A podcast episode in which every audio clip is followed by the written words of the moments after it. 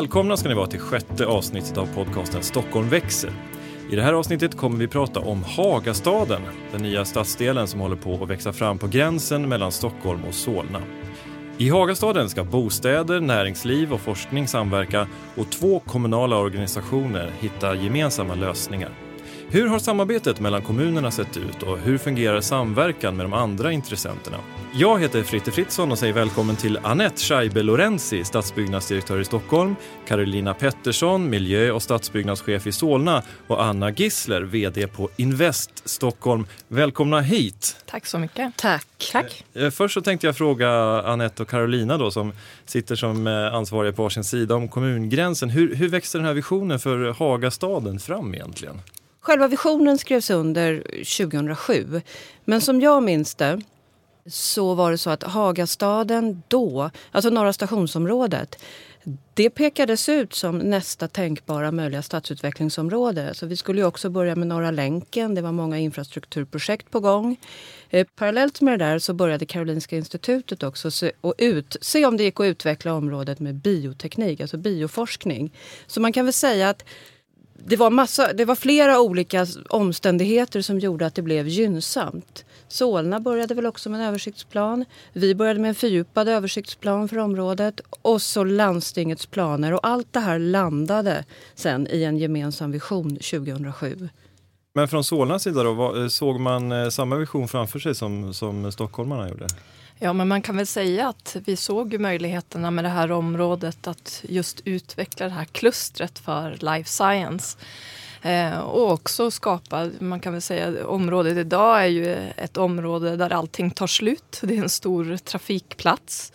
Eh, och eh, här är ju, det är ett fantastiskt geografiskt strategiskt läge så att möjligheten att då eh, knyta samman staden, alltså både Solna och eh, Stockholm med varandra och sudda ut gränserna och bygga ett nytt område som faktiskt man kan göra med anledning av att eh, marken här är så pass värdefull att man också kan klara av att täcka över den här stora trafikapparaten. För det ska finnas ett visst tryck på, eh, på marken för att man ska, man ska bekosta en sån dyr lösning då?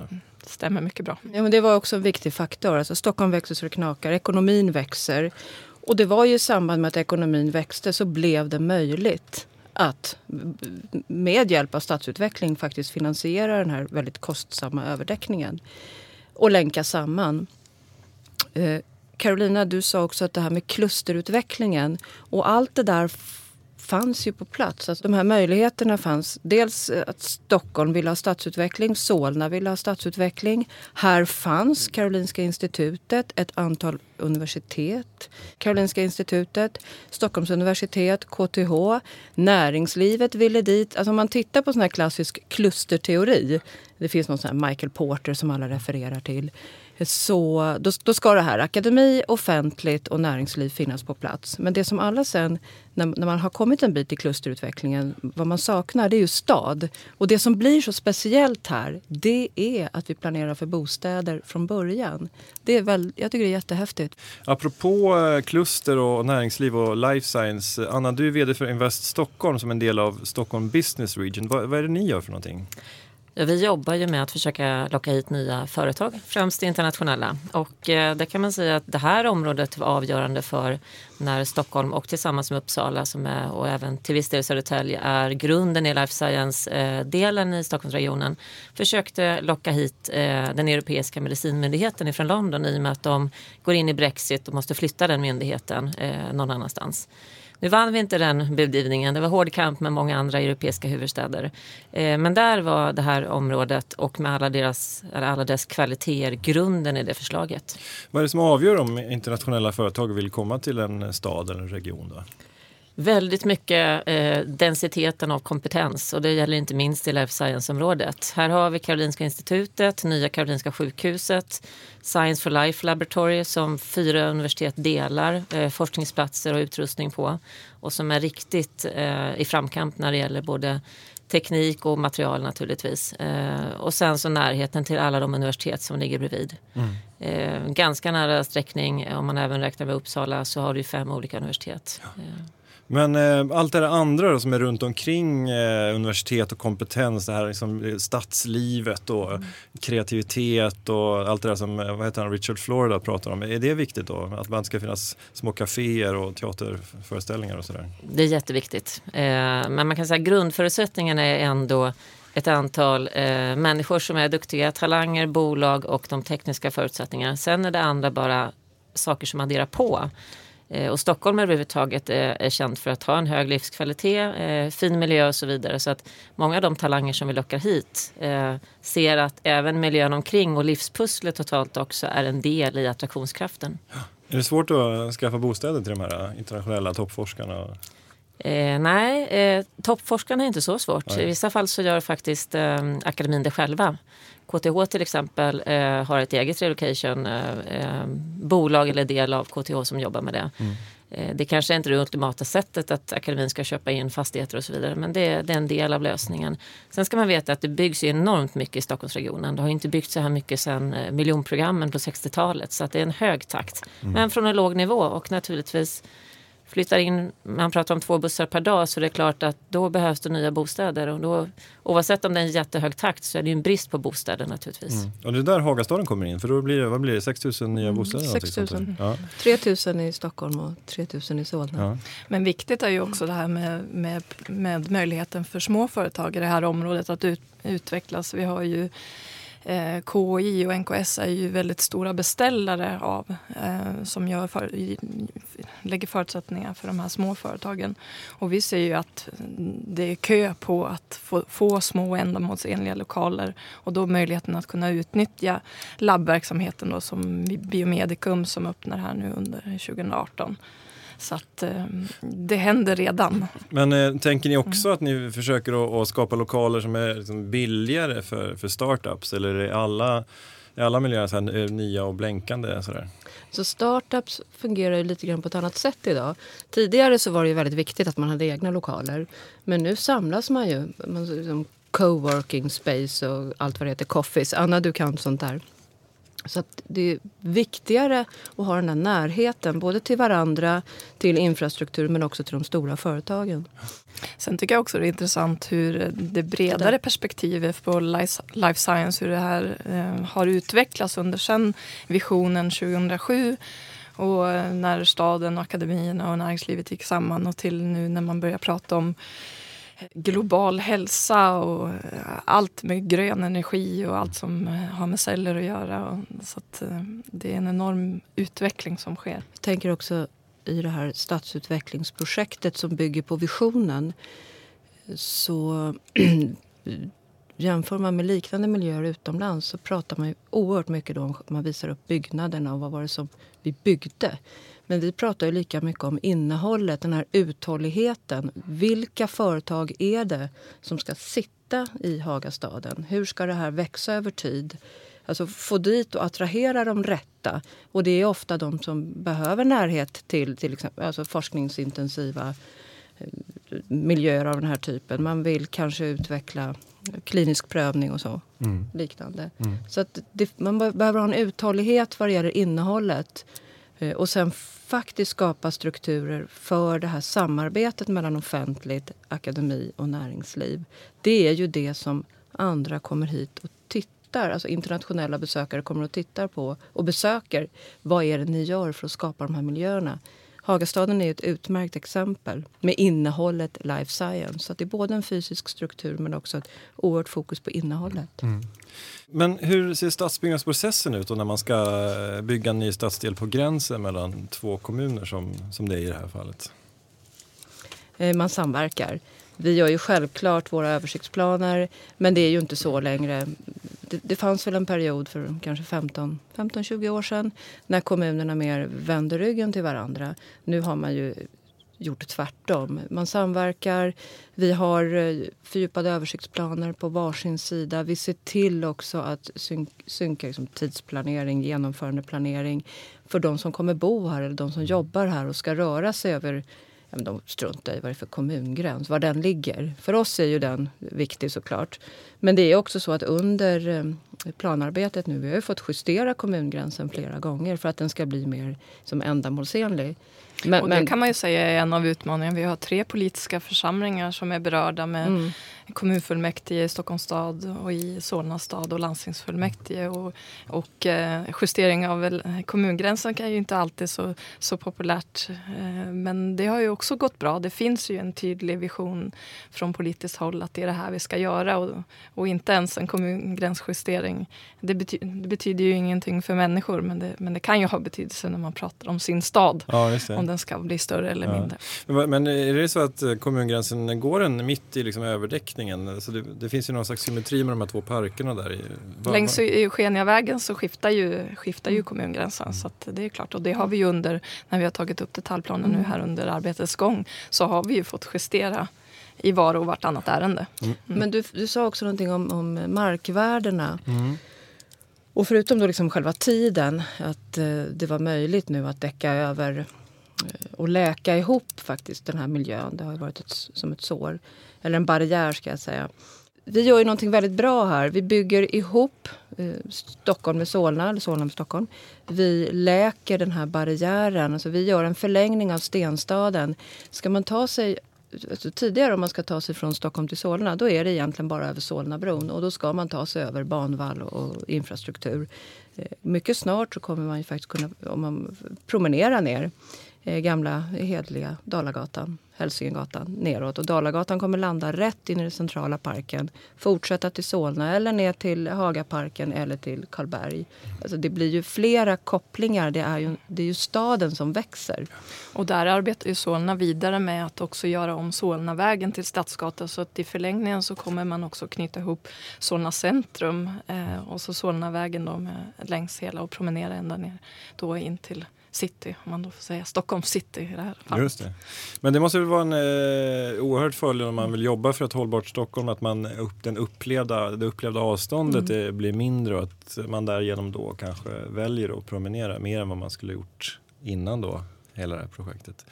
En del av visionen med Hagastaden är ju, är ju att integrera stadsdelen med Karolinska institutet och, och nya Karolinska sjukhuset. Vad, finns det några speciella utmaningar eh, med det?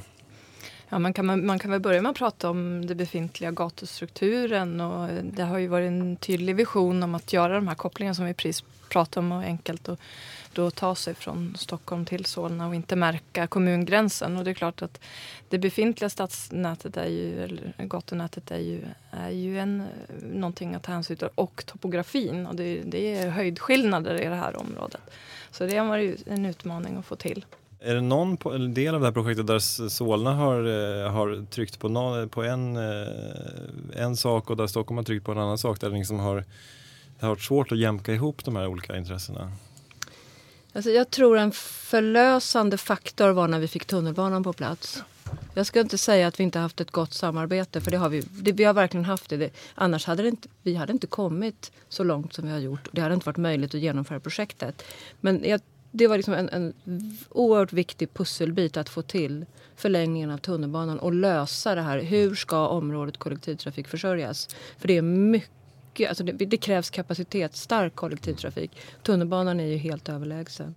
Och sen kan man väl prata om då olika förutsättningar. Vi har ju Stockholm å sin sida som där, eh, som är markägare, vilket ju Solna inte är utan det är ju landstinget som äger marken i den, det område som vi ska planera. Så att vi, vi väntar ju fortfarande också på att landstinget ska då flytta ut verksamhet och in i Nya Karolinska och um, sälja fastigheterna mm. där. Vad, vad händer med gamla Karolinska då? Det kan man säga att det finns många internationella eh, intressenter redan på bo, i båda kommunerna mm. i det här området som vill etablera sig och hitta på nya lösningar också.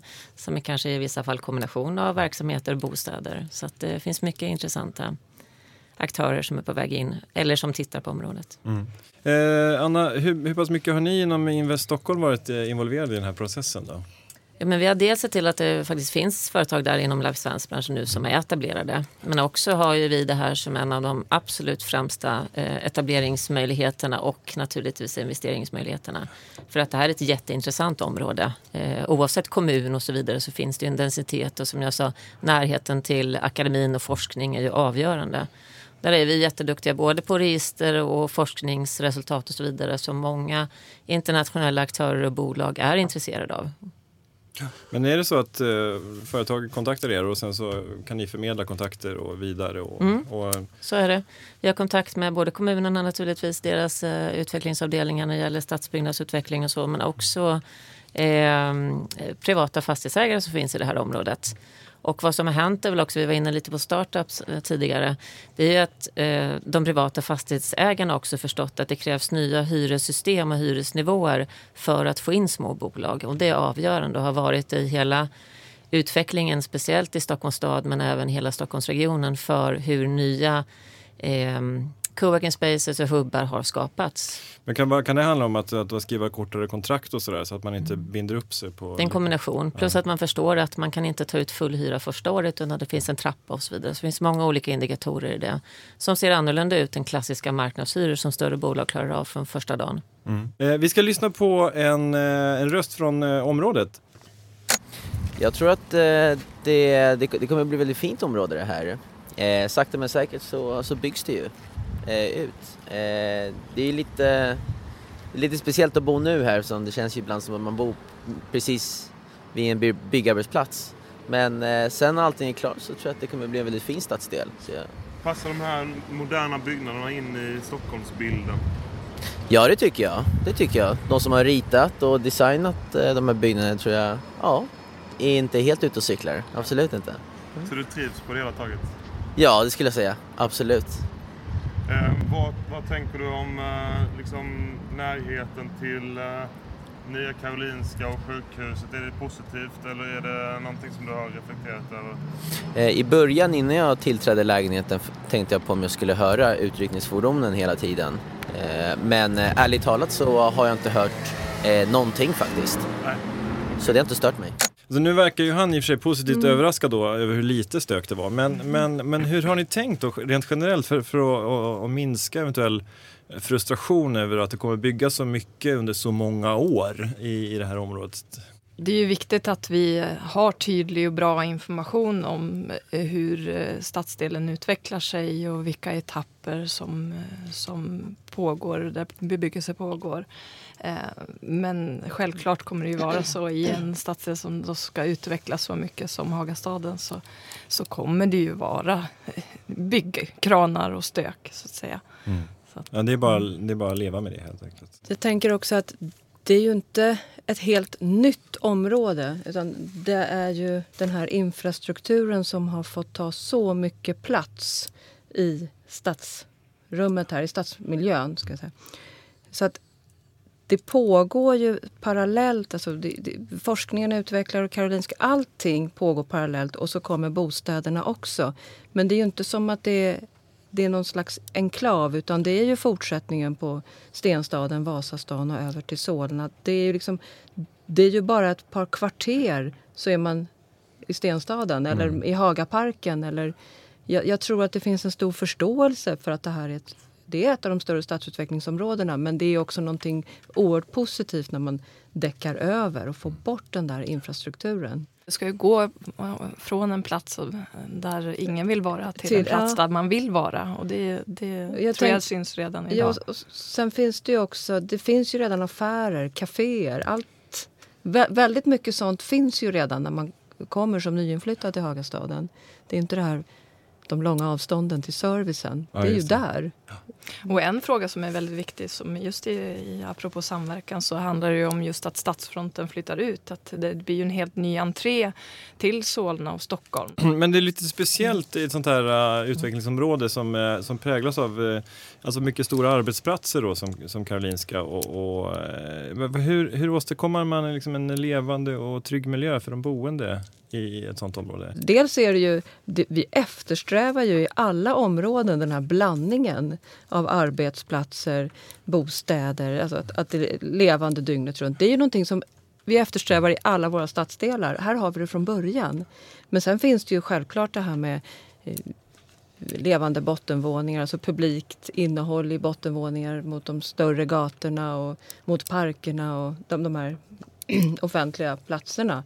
Självklart. Men flödet av människor, här finns ju det. Det kommer att finnas från början. Det är ju ingenting som vi behöver skapa. Så det är en e- enkel uh, uppgift egentligen? Nej, Eller enk- enklare? Jag tänker att här, det som Anna och Carolina har beskrivit med, med klusterutvecklingen, liksom offentligt näringsliv, allt det här och akademin, det finns på plats. Och så lägger vi till bostäder. Så att, och det gör vi från början. Så istället för det här trippelhelix som alla så varmt har omfamnat när man ska utveckla sådana här, ja men titta på Kista och ICT. Så, gör, så lägger vi till det där fjärde elementet från början. Så att jag skulle inte säga att det är lättare, men det är ju helt unikt. Liksom. Vasastan mot Solna och så det här fantastiska området med sån närhet till Hagaparken. Jag, jag, det går liksom inte riktigt att jämföra med någonting annat. Det är fantastiskt. Mm. Och så får vi tunnelbanan och så glöm inte att det är 500 meter från Torsplan till Citybanan, alltså vid Vanadisplan, uppgång Odenplan. Den öppnade ju, den är också ganska nyligen mm. öppnad. Så att det är ett väldigt speciellt läge. Ja. När man bygger så här företagsområden och, och, och campusområden så, så, är det ofta så att man, har liksom, man vill ha lite så utrymme för att utveckla och bygga ut. Och, expandera sina verksamheter. Men här så känns det som att det är lite grann, det är ganska kompakt redan från början. Finns det, eh, jag tittar på dig nu, finns det, någon, finns det några speciella problem med det? Att det inte finns utvecklingsmöjligheter för företag att växa på samma sätt som det kanske gör lite längre ut, utanför stadskärnan? Den problematiken har du väl i alla städer. Eh, du växer ur, är det snabbväxande bolag så behöver du nya lokaler. Men det handlar väl om att ha en flexibilitet i hela området och hela staden och hela städerna egentligen. Det är kanske inte alla som kommer vara kvar där hela tiden utan växer ur. Då kanske man inte ska vara kvar på det stället. Eh, eller ska man flytta ett kvarter till ett annat eh, eh hyreskontrakt istället. Så det tror jag inte är en problematik i sig utan har man i och med att man planerar stora delar av området på en gång så har ju också städerna och, planeringsverktygen räknat med de delarna. Så att, eh, och även fastighetsägarna naturligtvis. Och de är ju vana vid att hantera bolag som växer och kanske i vissa fall minskar också. Mm. Vi ska lyssna på en till röst från, eh, från Hagastaden. Jag tycker det ser väldigt spännande ut. Fast husen ligger ju väldigt tätt. Men å andra sidan, vi bor i en stor stad, åtminstone relativt sett. Så man måste väl utnyttja marken på det här viset, antar jag. Ja. Tycker du att det blir på gränsen till för tätt och för högt jämfört med andra delar av stan? Oh, möjligen. För det finns ju andra delar av stan där man inte har dragit ihop det så här väldigt tätt. Mm. Men det hindrar ju inte att det kan bli bra ändå. Nära till ja, affärer och allt möjligt. Och kommunala transportmedel. Eh, han hade lite synpunkter kring tätheten och det har jag hört lite grann på andra håll också. Är, är Hagastaden så, så tät? Vi bygger tätt på en liten yta med hög densitet men det är också så att det är väldigt nära via de här parkerna som planeras i området, de offentliga rummen och ta sig direkt ut i Hagaparken, alltså bredvid nationalstadsparken. Tidigare har det ju inte varit möjligt att dra på sig joggingskorna eller vad man nu gör i det här området och, och dra så enkelt med direktaccess. Mm, så, så det öppnar upp på så sätt? Ja, det, det, finns en möjlighet att röra sig på ett sätt som det inte har gjort tidigare. Mm. Sen finns det ju en väldigt stor politisk enighet i båda våra städer att bygga och att bygga stad och stadsliv på, det här, på den här platsen. Så det gör det också möjligt att, att uh, ha en hög densitet på det här området. Sen kan man väl också säga att man har insett eh, i, i forskning och så vidare att det handlar inte om stora utrymmen utan det handlar om välplanerade högkvalitativa grönområden eller alltså offentliga rum. Eh, och då är, blir det som bäst. Mm. Och sen är det ju självklart, det här är ju en, en, en dyr stadsutveckling, en kostsam stadsutveckling. Vi ställer ju nästan allting ovanpå infrastruktur. Men vad innebär det för, eh, för vilka lägenheter man bygger och vad är det för upplåtelseformer och sådär? Påverkar det projektet på något sätt? Jag tror inte att vi ska tro för mycket att vi vet vilka som kommer bosätta sig i ett område. Det klarade vi inte när Södra station byggdes och vi klarade det inte riktigt heller i Hammarby sjöstad. När vi bygger stad, mm. det är inte bara lägenheter som det låter som, eller, eller bostäder här. Eh, förutom alla de här arbetsplatserna och forskningsmiljöerna så planerar vi också, det är förskolor och det är en idrottshall och det är skolor. Det kommer ytterligare en idrottshall troligen det här blir bra, en bra miljö. Det här blir en stad. Mm. Det är fortsättningen på staden. Vad har det funnits för övergripande så här, stadsbyggnadsidé kring liksom, förhållandet mellan ga gator och innergårdar och sådär? Utgångspunkten är att det här är en fortsättning på Stenstaden fast i modern tappning och sen med den unika närheten till Hagastaden, Mm. eller till, till Hagaparken. Samma grammatik men uh, nytt uttryck kan man Ja. säga då. Mm. Väl uttryckt. Ja, eh, ibland får jag till det faktiskt. Mm. Ja. Infrastrukturen är såklart också jätteviktig när man planerar sånt här projekt och idag är det eh, bussar då främst men eh, så småningom kommer också en, eh, en tunnelbana, den, den gula linjen är det va? Mm, det är gula linjen Ja, är särskilt nöjda över. Ja, jag är ju eh, barnsligt eh, exalterad över att, tunnelbanan kommer att byggas ut. Det är roligt att titta på de här kartorna och se hur, hur det kommer att utvecklas. Kan ni berätta lite kort om eh, den gula linjen och hur den kommer knyta ihop Hagastaden med, med resten av, av Stockholm och Solna? Ja, men man kan väl börja med att säga att det är roligt att, att eh, Stockholm City, då med, eller från Odenplan, att man kan knyta ihop det med arenastaden. Så att eh, även Mall of Scandinavia och eh, Solnas arena och Friends Arena eh, får en närmare koppling.